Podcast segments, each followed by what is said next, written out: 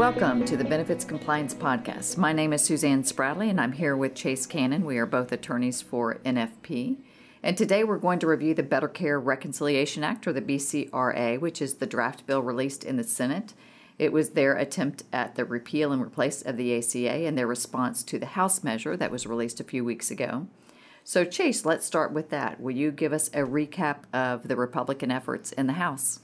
Yeah, that's right. So the House last month uh, narrowly passed the American Health Care Act, or AHCA. We talked about that in the past in past podcasts, but that really put the ball for ACA repeal and replace efforts in the Senate's court. So the Senate now has a few options when they get a bill like this from the House. They can take the House bill directly to a vote in the Senate or pass it as is, or they can make changes to the House bill the last option is really for the Senate to rewrite their own version of the bill, and that's what we've seen happen here with the Senate. Um, the result of that is called the Better Care Reconciliation Act, or BCRA, as you said. Senate Majority Leader Mitch McConnell, he's probably the biggest player here. They released the bill on Thursday, and he's pushing for a vote on this by the end of the week this week. Wow, that so, sounds pretty quick. I know he's known for whipping the votes, but that sounds like a pretty quick effort. Why is he pushing it to be done so quickly? Well, it's a great question. There's several reasons, some of which are political and some of which are practical. So let's look at the practical side first. That's probably more important. From a practical perspective, Republicans want to move on to overall tax reform. That's a separate issue and a separate bill. So they're planning to use the budget reconciliation vehicle for that as well, since that requires fewer votes to get it through the Senate. So, surprisingly for some, there is an order and process that the Senate must follow. And if the Senate were to move on to tax reform via recon- a reconciliation bill, that would nullify the healthcare reconciliation bill for the current year and prohibit the Senate from advancing that legislation in 2017. So that's part of it. There's this order that has to be followed. Also, the reconciliation um, process has to be completed before the end of the current fiscal year, which is September 30th. That's coming up pretty quickly. Congress also has to deal with the overall budget process to avoid a government shutdown and raise the debt ceiling to avoid a, de- a default on the national debt. So that's a lot to tackle in three months on its own. And if the Senate starts punting healthcare issues down the road a few weeks, that really only compounds that legislative traffic jam if you will. So, beyond that, though, politically speaking, um, but also to serve that practical mindset, Congress has a recess next week around the 4th of July holiday. Pushing the vote out until after that recess may threaten support of the BCRA since senators they usually head home for those recesses and they may face scrutiny from their constituents. So I think Senate Republican leadership, um, especially Mitch McConnell here, he views this as an endangering the support of the bill. And they don't want senators teetering on the brink as they hear more and more from those who oppose the bill. So those are the reasons, really, that the Senate they're pushing for this vote right away. Yeah, and that certainly happened when the ACA was passed. The Democrats went back to their constituents and certainly heard in the t- town hall meeting some negative impact. But so before we look to which senators are in support of the bill and what hurdles the Senate has to jump through, let's get to the details of the BCRA. What's in it? Yes, great point. We don't want to get too far into this without understanding the bill itself. Uh, the BCRA actually somewhat mirrors the House's AHCA, uh, but there's some fairly significant differences. First, though, let's talk about the similarities, and most of those are where the direct impact is for employers here.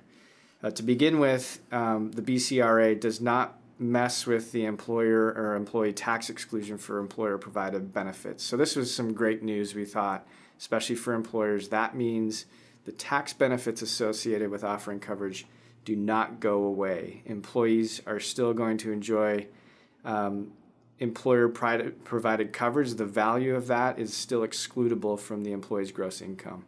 So we think that's a big win there for employers and employees. There was some discussion leading up to the release of the BCRA that this was still on the table, and that would have had a, a big impact, I think. So welcome news there. Um, some of the other uh, changes in the BCRA are um, also along the lines of the AHCA um, that I think employers are going to really like here. The first is that the BCRA eliminates the prohibition on reimbursements from HSAs, FSAs, and our HRAs for over the counter or non prescription drugs. That's a tongue twister there. It is when you start throwing in all those acronyms, right? So, uh, so just for those, just to, to make it clear, um, mm-hmm. without the acronyms, why don't you walk through that again? And right, health FSAs. FSA is a flexible spending account. HSAs is going to be a health savings account, and HRA is a health reimbursement arrangement. So basically, what that means is that employees can buy Advil, NyQuil, other over the counter medicine from those accounts on a tax preferred basis. Uh, that was the rule before the ACA was in place, and we'd be going back to that. So I think that's good news. Um, a little bit more flexibility. Employees will uh, appreciate that, we think. On HSA specifically, um, there's some changes that are the same from the BCRA to the A, as compared to the AHCA. Um, specifically, it increases the contribution limit to HSAs so that they match the employee's out-of-pocket exposure under the related high deductible coverage um, up to IRS limits. Um, so that's welcome. In addition, employees could use HSA funds to reimburse expenses incurred after they enroll in a high deductible plan, but prior to the actual establishment of the HSA. So that's a practical solution. There's been some administrative issues where there's some delay there in the establishment of the HSA, and uh, employees were unable to reimburse some of the expenses there. Um, in another administrative help, an individual over age 65 can make a, co- a catch up contribution to their spouse's HSA rather than having to establish their own as it is under current rules.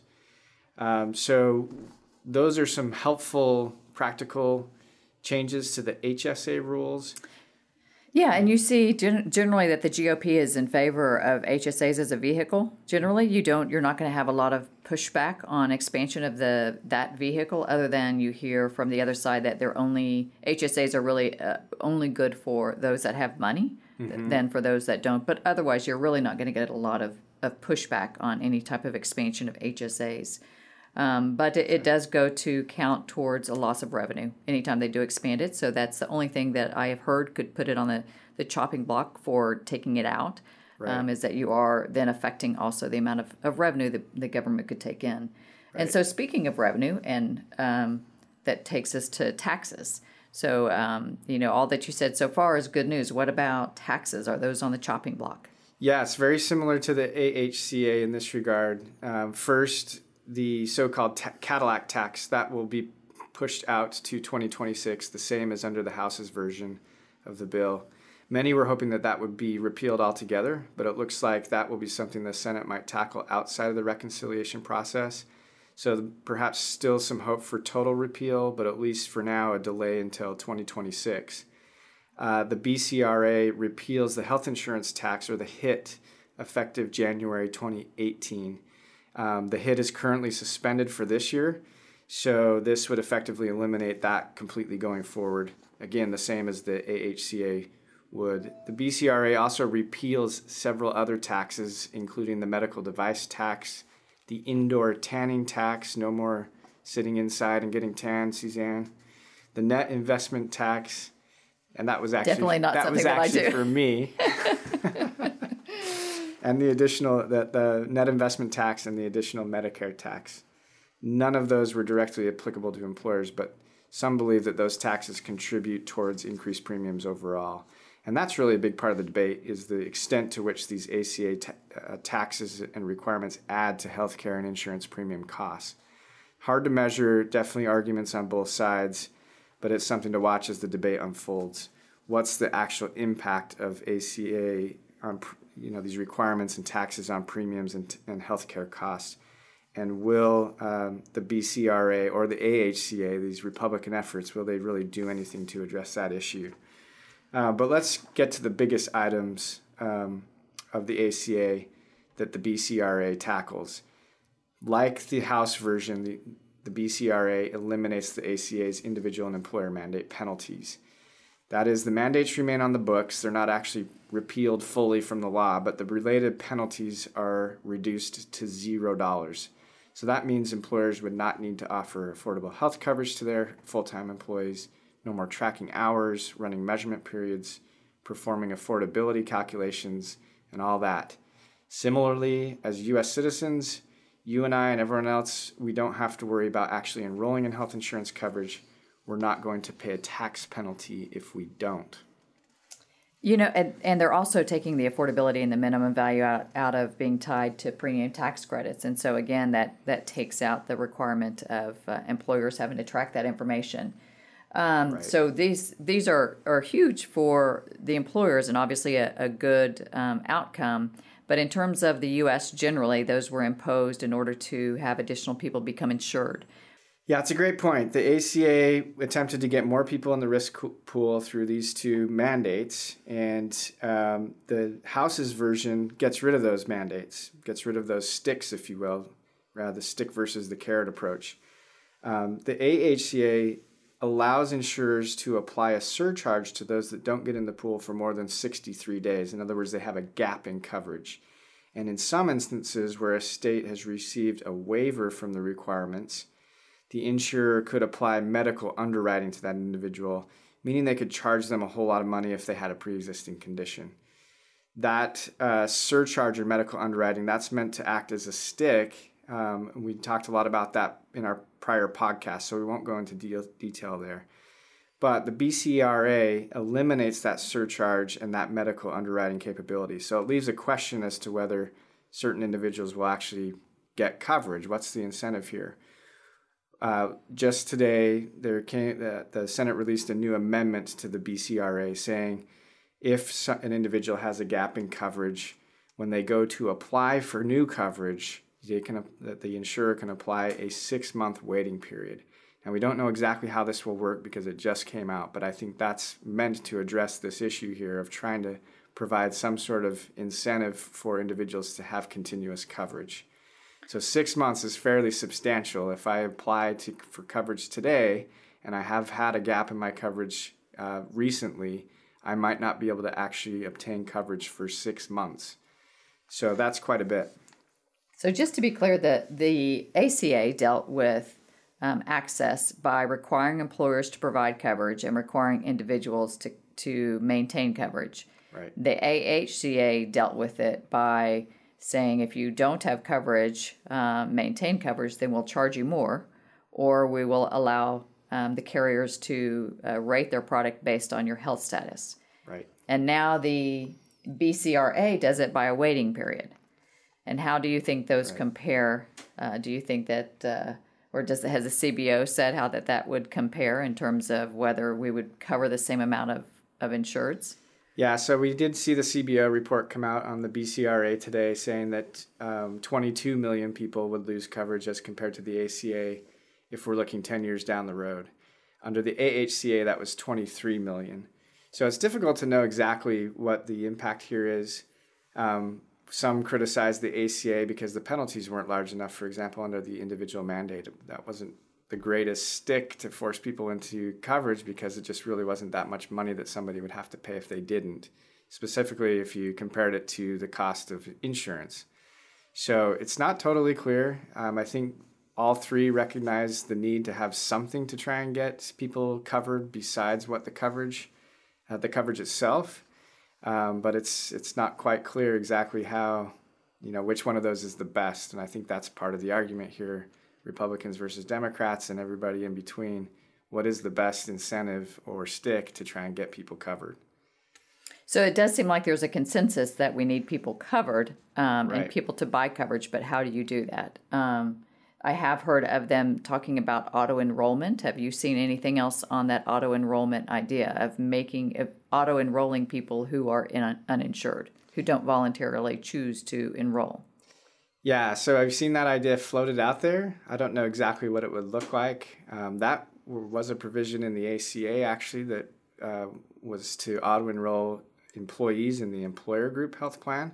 In that context, maybe it makes sense because the employer is already there and sort of has oversight over the employee and is already offering a plan. I don't know how an auto enroll would work in the individual market. How do you just auto enroll somebody in a coverage? That's there and allow them to opt out. I don't know how you would notify them. I don't know who would be in charge of notifying them. Seems difficult to administer. Very difficult. Yes, but it is one thought being floated out there to try and get more and more individuals covered.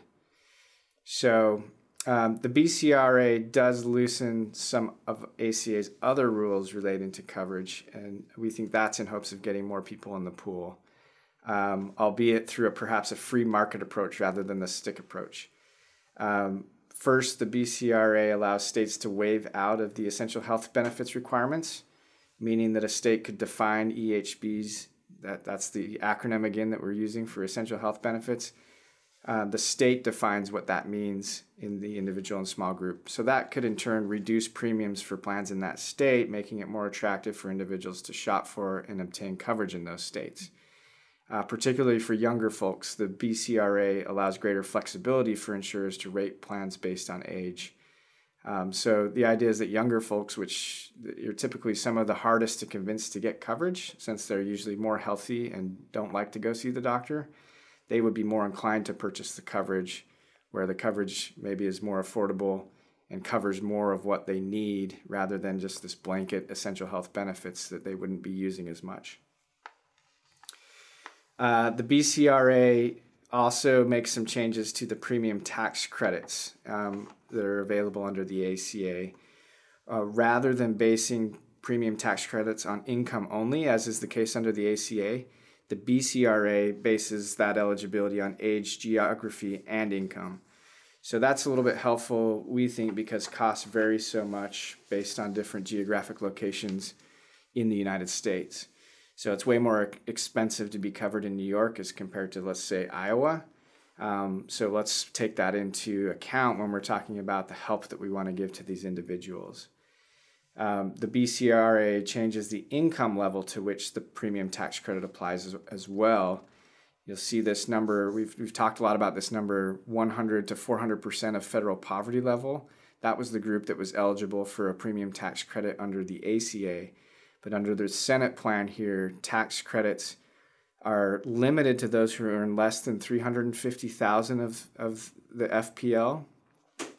But it also makes those credits available for those below 100, 100%, all the way down to 0% of the federal poverty level. So that's a group that currently can't access the ACA's premium tax credits. And and that's important consideration because that if we do scale back Medicaid in some manner, uh, those are the individuals that could potentially be affected, and if they have an alternative of a premium tax credit, that could ease that uh, burden. And as employers, you may be saying, "Why do I care about Medicaid uh, program?" But as long as we have a stable Medicaid and individual market, it certainly aids the stability of the employer market as well. Right, they're all interconnected at some level. So, um, one other thing about premium tax credits the BCRA adjusts down the actuarial value requirement to which the, the credit is tied. So, you hear this um, 70% actuarial value under the ACA. That's generally the actuarial value that uh, premium tax credits tied to. That's sort of the minimum level of coverage that we think about. The silver plan, right? Silver plan, exactly. That's if we're tying it to those metal descriptions. Um, the BCRA says the, the premium tax credit can be tied to a 58% actuarial value plan. So perhaps the availability of skinnier plans, um, that obviously helps individuals with premium costs. On the flip side, sometimes when you get into some of those skinnier plans, although the premiums are less, your out of pocket may be higher than you anticipated. And I think we've seen a lot of that under the ACA where individuals get into plans and don't understand what exactly they're going to have to pay out of pocket. So that's a whole nother discussion to get into, a whole nother part of the debate. How do we educate individuals as they're buying these plans on what their costs are beyond the premium costs? And this is outside of the scope of today's discussion, but one way in which states will allegedly be able to do that are through the state stability funds, is they will use those funds to help pay for some assist individuals who can't afford coverage in some manner. So, overall, the premium tax credit eligibility regime under the BCRA is definitely a departure from the House version, which eliminated uh, the premium tax credit as it was under the ACA, had a flat tax credit instead. Um, that was based solely on age. So, which one is is uh, a better program? We don't know, um, but let's uh, find out what you think that we the Senate will be focused on in their debate over the next few days. Will it be the variance in how these premium tax credits are structured, or do you think it'll be something else? Yeah, that might be a part of it. Um, there's definitely debates going back and forth on which one of those works better. But I think the bigger debate is going to be uh, on two things. The first is this idea of a waiver process. Um, the BCRA loosens the waiver process so it makes it easier for states to be able to opt out of some of the requirements under uh, the ACA, like the essential health benefits, and be able to come up with their own definition, have a little bit more flexibility there. Some people really like that because it gives more flexibility to the states and they can um, change things how they want. Others what would prefer a more uh, consistent rule across the country. The bigger part of the debate, though, I think will be uh, centered on Medicaid and rolling back the ACA's Medicaid expansion. The Senate version of the bill here rolls it back gradually from 2021 to 2024 and then changes the funding mechanism going forward for Medicaid um, by essentially limiting what the federal government would uh, contribute to the states when it comes to operating Medicaid. So that's the big debate here. Part of the challenge for a lot of the senators, especially those in states where Medicaid was expanded, is that now you have the expansion, you have individuals, real people who enrolled in Medicaid and are receiving coverage, and now you have to go back to them and talk to talk to them about how they're going to be losing that coverage and all those that fall in between the cracks there that would have been covered under the ACA's Medicaid expansion who won't going fo- going forward. How do we deal with those? And so that's where you see a lot of these senators coming out and saying this is this is difficult for us to support. We need to figure out how we can um, how we can manage these individuals and how we can continue Medicaid because it's viewed as um, you know some people view it as a very successful system and don't want to scale it back like that. So that's where I think you'll see the biggest part of the debate. That's already where we've seen several senators come out and say, I can't support this bill until we figure out something to do with uh, Medicaid expansion there. Agreed. That is uh, Medicaid seems to be the sticking point for many, and really it gets to the to the heart of the issue of the entire health reform efforts of how do we cover those individuals who are uninsured and can't afford health care generally. So, what else do you think we should keep our eye on over the next few days aside from um, Medicaid? Yeah, so a couple other things. One has to do with abortion, and I bring this up just because you will hear this as part of the debate. Um, the BCRA does not allow premium tax credits to be applied to plans that cover abortion, and so that's become a hot button item. Um, and then the last thing to think about here is even if this gets past the Senate, even if they resolve all the issues on Medicaid and the individual market and get past this abortion coverage issue, there's still a little bit of a road to go.